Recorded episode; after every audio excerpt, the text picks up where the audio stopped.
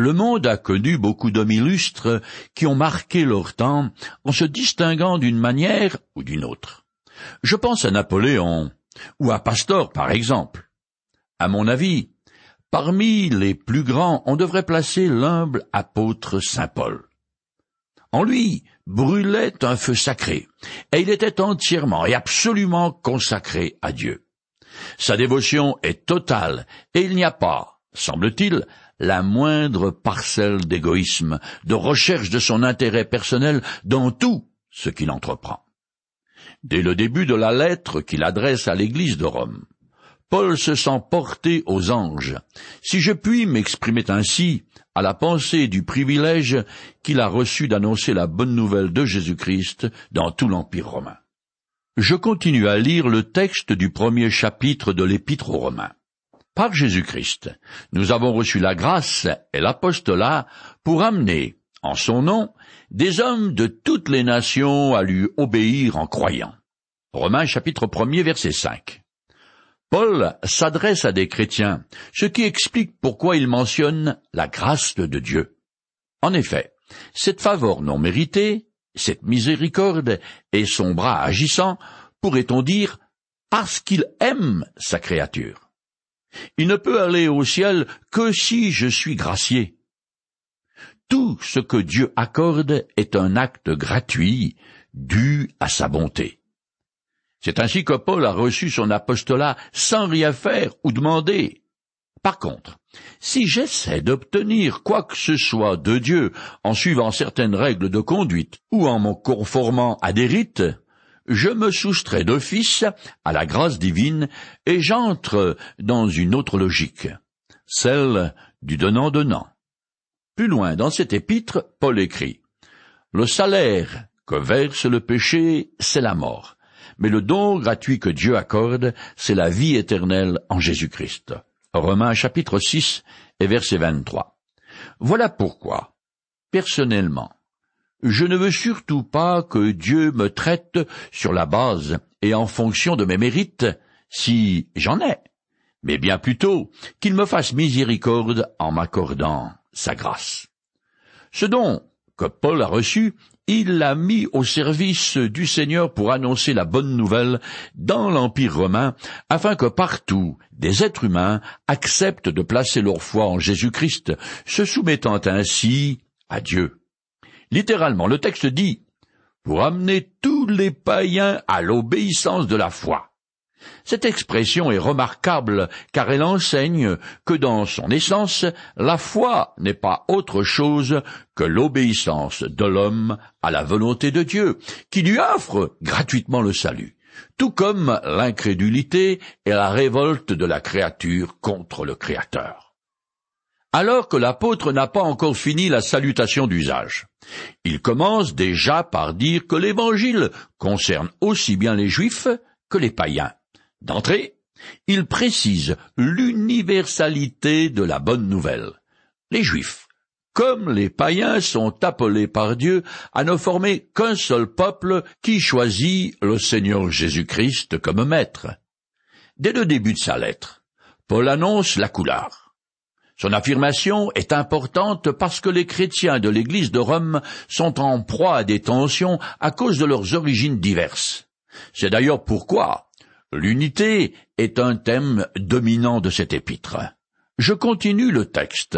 « Vous êtes de cela, vous qui, ayant reçu l'appel de Dieu, appartenez à Jésus-Christ. » Romains chapitre premier, verset six. Un des évangiles rapporte que Jésus assimile ceux qui appellent des brebis qui reconnaissent la voix de leur maître. Je cite le passage. « Mes brebis écoutent ma voix. Je les connais, et elles me suivent. Je leur donne la vie éternelle. Jamais elles ne périront, et personne ne pourra les arracher de ma main. » Jean chapitre dix, les versets vingt-sept et vingt-huit. « Quiconque ne suit pas le bon berger n'est pas l'une de ses brebis. » C'est par ces paroles concernant l'appel de Dieu que Paul ferme la parenthèse sur la bonne nouvelle de l'Évangile qu'il a insérée dans sa salutation. Il n'a pas pu s'empêcher de donner déjà un petit développement sur le message qu'il annonce. La bonne nouvelle s'enracine dans l'Ancien Testament et concerne le Christ ressuscité, le Seigneur et le Messie. C'est de lui que Paul a reçu la grâce et la charge de l'annoncer à toutes les nations afin que tout être humain mette sa foi en Jésus. Paul va maintenant poursuivre la salutation d'usage. « Je vous écris, à vous tous qui êtes à Rome, les bien-aimés de Dieu, appelés saints. La grâce et la paix vous soient données par Dieu notre Père et par le Seigneur Jésus-Christ. » Romains chapitre premier, verset sept. « Bien aimé de Dieu » est une expression charmante et tendre. Même si l'Éternel est un Dieu trois fois saint, qui a mes péchés en horreur, il m'aime passionnément. Dans le Nouveau Testament, tous les croyants sont appelés saints. Un mot qui revient très souvent et qui veut simplement dire « mis à part ». Il désigne des gens vivant sur terre ayant placé leur foi et leur confiance en Jésus-Christ. L'Église catholique romaine a mis le chariot avant les bœufs, car selon la doctrine officielle, ce mot a un sens entièrement différent. Pourtant, Saint-Augustin lui-même a écrit « L'appel n'est pas le fruit de la sainteté, mais la sainteté est le fruit de l'appel. Tous ceux que Dieu choisit, il les déclare saints. » Dans tous ses épîtres, Paul appelle la bénédiction divine sur les auditeurs, leur souhaitant à la fois la grâce de Dieu, un concept typiquement chrétien, et la paix qui était la forme de salutation juive. Quand les Grecs écrivaient une lettre, après les noms de l'auteur et du destinataire, ils disaient « Réjouis-toi ». Mais les chrétiens qui considèrent les relations terrestres selon le point de vue de l'éternité souhaitent à leurs frères la grâce, c'est-à-dire l'amour de Dieu manifesté aux pécheurs, source du pardon et de la victoire sur la mort, et le fruit de cette grâce, c'est la paix. La paix avec Dieu, la paix du cœur et la paix avec les autres. Les deux mots « grâce » et « paix » se retrouvent toujours dans le même ordre qu'ici. Je continue. Tout d'abord, je remercie mon Dieu par Jésus-Christ au sujet de vous tous, parce qu'on parle de votre foi dans le monde entier. Romains, chapitre premier, verset huit.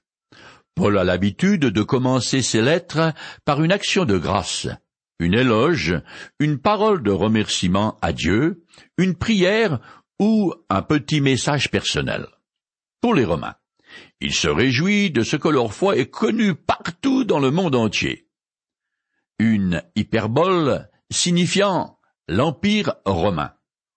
Ce tout d'abord va être suivi d'un, en second lieu, qui est la demande de Paul à Dieu de pouvoir rendre visite aux Romains. Verset dix. Ici, Paul se réjouit du fait que le christianisme s'étant répandu comme une traînée de poudre, des Romains sont devenus chrétiens et une église s'est créée dans la capitale. Je continue. Dans toutes mes prières, je ne cesse de faire mention de vous à toute occasion, et Dieu m'en est témoin, lui que je sers de tout mon être en proclamant la bonne nouvelle qui concerne son Fils. Je lui demande de me donner enfin l'occasion de vous rendre visite, si telle est sa volonté. Romains, chapitre premier, les versets neuf et dix. L'apôtre Paul est un homme de prière. Sa constante intercession pour les Romains comprend la requête, qui, comme je l'ai déjà dit, est son projet d'aller leur rendre visite, un espoir qu'il nourrit de longue date et qui fait définitivement partie de son programme. Paul laisse entendre ici, et plus loin encore, plus explicitement, verset treize, qu'il a déjà essayé, mais sans succès, de se rendre à Rome. Nous n'avons aucun renseignement sur ses tentatives. L'apôtre veut que les chrétiens romains sachent que, jusqu'ici, il a été empêché de leur rendre visite. Le livre des Actes explique les circonstances par lesquelles Paul a finalement pu se rendre à Rome, mais elles ne sont pas joyeuses. Il est alors un prisonnier de droit commun. Et en cours de voyage, alors qu'il fait voile sur la mer Méditerranée, il doit affronter une terrible tempête qui entraîne la destruction totale du navire. Puis une fois sur la berge, il est mordu par une vipère. Pourtant, c'est dans un nuage de bonheur que Paul arrive enfin dans la capitale, car les croyants romains l'accueillent très chaleureusement. Je continue. Car j'ai le vif désir d'aller vous voir pour vous apporter quelques bienfaits spirituels en vue d'affermir votre foi. Romains chapitre premier, verset onze. Nous ne connaissons pas les circonstances précises de la fondation de l'Église de Rome, mais elle n'est pas le fruit direct du travail d'un apôtre. C'est peut-être bien ce qui motive Paul à aller à Rome. Il veut que les chrétiens soient affermis dans la vérité qu'ils ont déjà reçue par d'autres, mais il ne semble pas estimer nécessaire de corriger ou de compléter l'enseignement qu'ils ont reçu. Il commence son ministère d'édification envers les croyants de Rome en leur envoyant cette lettre dans laquelle il va expliquer avec fort détail comment le croyant est déclaré juste devant Dieu, ce qui est la poutre maîtresse de cette épître. Paul désirait ardemment annoncer le message de la bonne nouvelle en Jésus-Christ et tout ce qui s'y rapporte. Ces vérités lui brûlent les lèvres et il a tellement à cœur qu'il ne peut pas attendre d'être à Rome. Alors il commence par les écrire. Paul n'est ni un homme d'église, ni un administrateur, ni un animateur, mais un prédicateur dans le vrai sens du terme. Il écrit en toute humilité et en toute sincérité. Nous sommes encore loin de la prise de pouvoir par le prêtre et de sa domination despotique dans les églises chrétiennes. Je continue le texte. Ou plutôt, afin que nous nous encouragions mutuellement, vous et moi, par la foi qui nous est commune. Je tiens à ce que vous sachiez, frères, j'ai souvent formé le projet de me rendre chez vous, mais j'en ai été empêché jusqu'à présent. En effet, je souhaite pouvoir récolter quelques fruits parmi vous, comme parmi bien d'autres peuples. Romains, chapitre premier, les versets douze et treize. Dans sa souveraineté et sagesse, Dieu diffère souvent d'accomplir les désirs les plus légitimes de ses meilleurs serviteurs. Mais le désir de Paul sera éventuellement satisfait. Et cette visite aux Romains leur sera mutuellement profitable. Il veut leur communiquer sa foi vive et sa force spirituelle. Il veut les encourager à persévérer, à aller de l'avant même une fois que les persécutions éclateront. Il désire être une bénédiction aux Romains, mais il veut aussi évangéliser les non-croyants en les invitant à placer leur foi en la personne de Jésus-Christ. En retour, et à son tour, le grand apôtre sera encouragé. Paul entrevoit déjà les occasions qu'il aura de se réjouir quand il sera le témoin de l'action vivifiante du Saint-Esprit suite au ministère qu'il a l'intention d'exercer aussi bien parmi les chrétiens qu'au milieu des non-croyants. C'est un grand réconfort pour un prédicateur de voir Dieu à l'œuvre, aussi bien dans sa propre vie qu'autour de lui. En effet, bien que Paul soit un être exceptionnel à bien des égards, il n'en demeure pas moins un simple homme sujet à toutes les faiblesses qui sont le lot de l'humanité. À un moment ou à un autre de l'existence, nous avons tous besoin d'une parole chaleureuse, d'une tape amicale sur l'épaule ou d'une oreille attentive. Je continue le texte. « Je me dois à tous les hommes, grecs ou barbares, instruit ou ignorant. » Romains chapitre premier, verset quatorze. Dans l'absolu, Paul ne doit rien à personne car il n'a jamais pris quoi que ce soit à quiconque. Cependant, depuis qu'il a rencontré le Christ et à cause de son appel d'apôtre, il se sent redevable, obligé de proclamer la bonne nouvelle de Jésus-Christ à tout être humain. Ici, les Grecs représentent tous ceux qui parlent leur langue, c'est-à-dire les personnes civilisées de l'époque. Même en Palestine ou à Rome, les gens instruits connaissent le grec et vivent comme eux. Le mot barbare vient du son barbare, une onomatopée imitant un langage incompréhensible. Sous la plume de Paul, ce terme désigne tous les peuples qui ne parlent pas le grec. Les instruits ou ignorants sont ceux qui ont fait les écoles de la sagesse antique et ceux qui n'y sont jamais allés. La bonne nouvelle est pour tout homme, quelle que soit sa race, sa condition sociale et intellectuelle. Je continue. Voilà pourquoi je désire aussi vous annoncer l'Évangile, à vous qui êtes à Rome. Romains chapitre premier, verset quinze. Le sentiment de dette que Paul éprouve à l'égard du monde païen produit en lui un vif désir d'apporter partout la bonne nouvelle, ce qui inclut la capitale de l'Empire. L'apôtre a de bonnes intentions, mais il ne contrôle pas ses allées et venues qui dépendent entièrement de Dieu. Quand il rédige cette épître, il ignore dans quelles circonstances et quand il sera en mesure de réaliser son projet d'aller à Rome. Il est prêt à le faire avec beaucoup d'enthousiasme et il n'attend plus que le feu vert d'en haut de son Seigneur. Maintenant, commence l'enseignement proprement dit de l'épître. Mais Paul a fait les choses dans l'ordre. Après avoir rendu grâce à Dieu pour les croyants romains, il a exprimer sa solidarité avec eux dans leur foi commune. En tant qu'apôtre de Jésus-Christ, il désire vivement les aider tout en étant lui-même encouragé par leur vie de chrétien. Sa mission vise tous les peuples de l'Empire.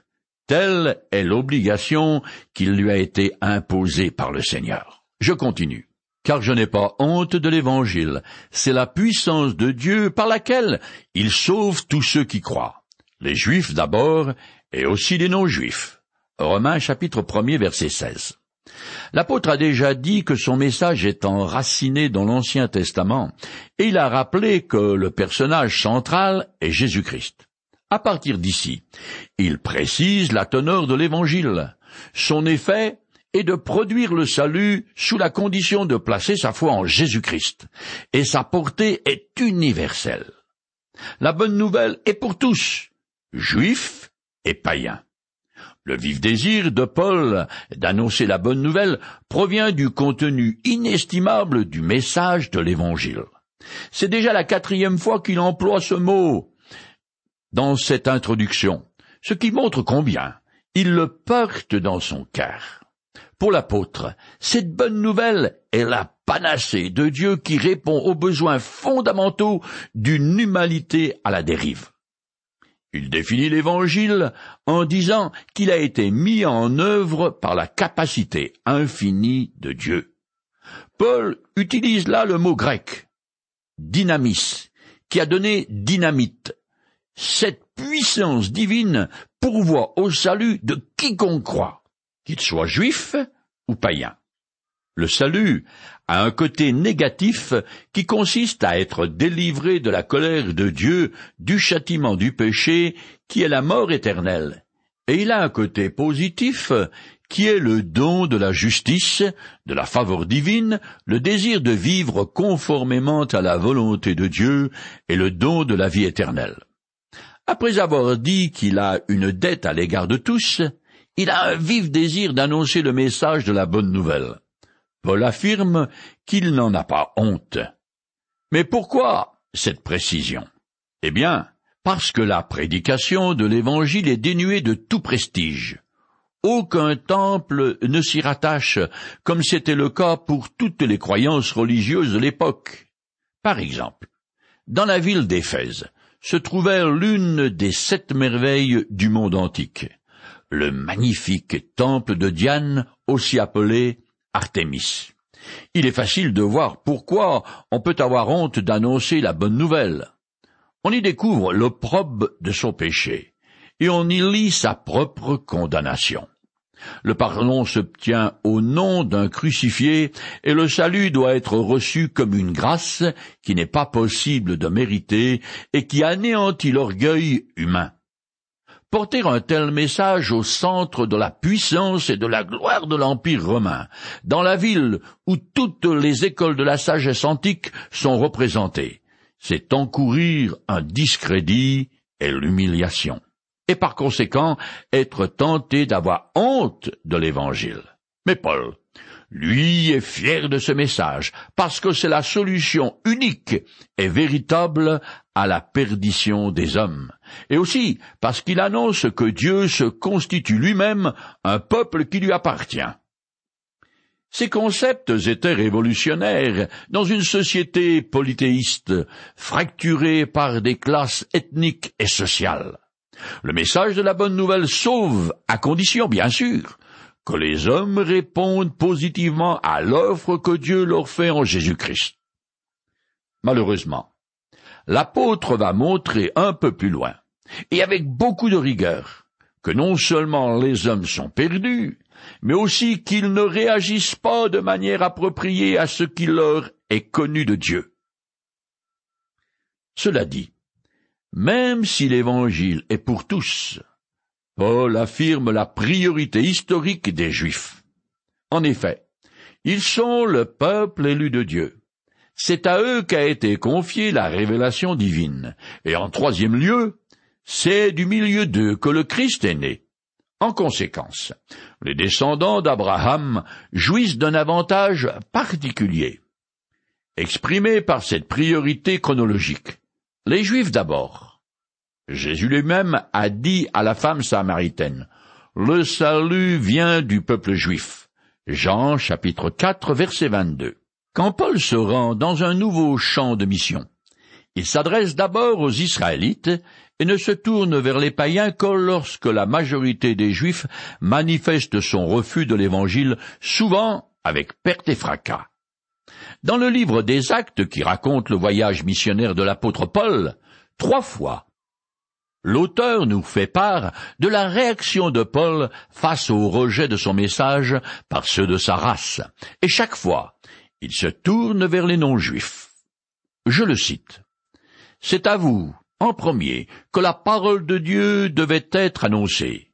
Mais puisque vous la refusez, et que vous-même ne vous jugez pas digne d'avoir part à la vie éternelle, nous, nous nous tournons vers ceux qui sont pas juifs. » Actes, chapitre treize, verset quarante-six. Mais les Juifs s'opposaient à lui et l'injuriaient. Aussi, il secoua contre eux la poussière de ses vêtements et leur dit, « Si vous êtes perdus, ce sera uniquement de votre faute. Je n'en porte pas la responsabilité. À partir de maintenant, j'irai vers les non-juifs. » Actes chapitre dix-huit, verset six. Paul fit cette réflexion. Elles sont bien vraies, ces paroles que le Saint-Esprit a dites à vos ancêtres, par la bouche du prophète Esaïe. Va trouver ce peuple, et dis-lui, vous aurez beau entendre, vous ne comprendrez pas. Vous aurez beau voir, et vous ne saisirez pas. Car le cœur de ce peuple est devenu insensible. Ils ont fait la sourde oreille, et ils se sont bouchés les yeux, de peur que leurs yeux ne voient, que leurs oreilles n'entendent, de peur qu'ils ne comprennent, qu'ils ne se tournent vers moi, et que je ne les guérisse. » Et Paul ajouta, « Sachez-le donc, désormais ce salut qui vient de Dieu est maintenant apporté aux païens. Eux, ils écouteront ce message. » Actes chapitre vingt-huit, les versets vingt-cinq à vingt-huit. L'apôtre Paul a satisfait la priorité que Dieu a donnée aux Juifs, mais ils ont méprisé la bonne nouvelle. Leur mauvais et contre-exemple devrait m'interpeller. En effet, Dieu appelle pendant un temps, deux temps, trois temps, puis sa voix se tait, et ce silence est très lourd. C'est le biologiste Jean Rostand qui a dit « J'ai dit non à Dieu, et ce non m'obsède. » C'est pourquoi, dans l'un des livres du Nouveau Testament, nous avons une mise en garde sévère qui est répétée, je la lis. « Prenez à cœur ce que dit l'Esprit Saint.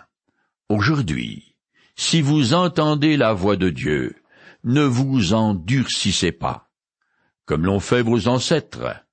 Prenez donc bien garde que personne parmi vous n'ait le cœur mauvais et incrédule au point de se détourner du Dieu vivant. » Hébreux chapitre trois, les versets sept, huit et douze.